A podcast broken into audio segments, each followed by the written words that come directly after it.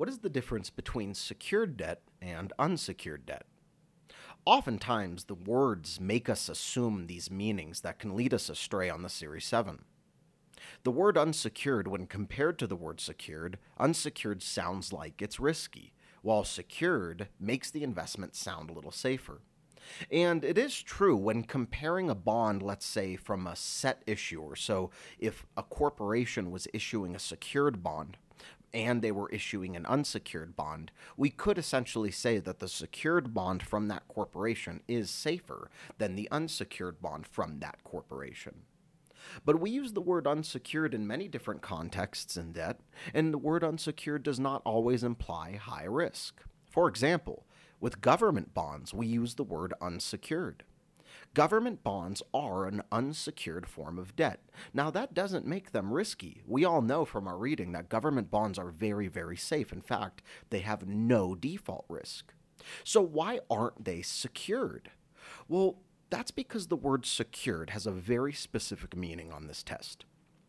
The word secured means that if the issuer were to default on this bond, you, the bondholder with a secured bond, have a legal claim on some type of asset of the issuer that you could liquidate or sell to try to recoup any losses of them not paying you back that loan.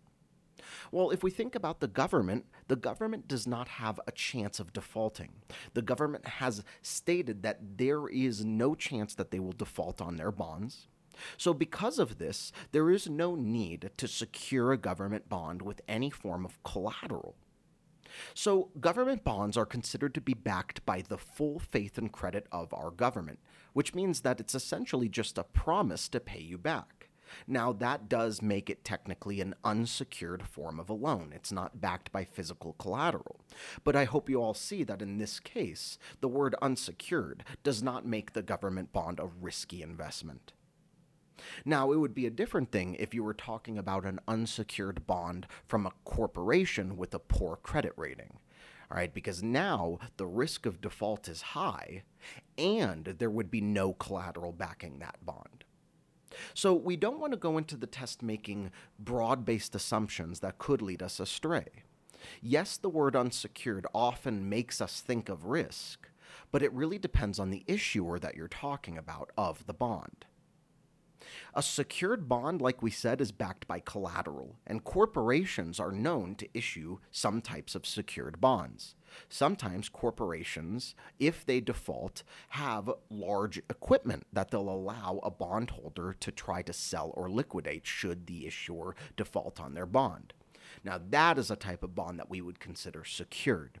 Because there is an asset that is backing the bond should the issuer default that the bondholder has a legal claim to, that is what technically makes a bond secured. And because the government does not have any bonds like that, all government bonds then default to what we consider unsecured.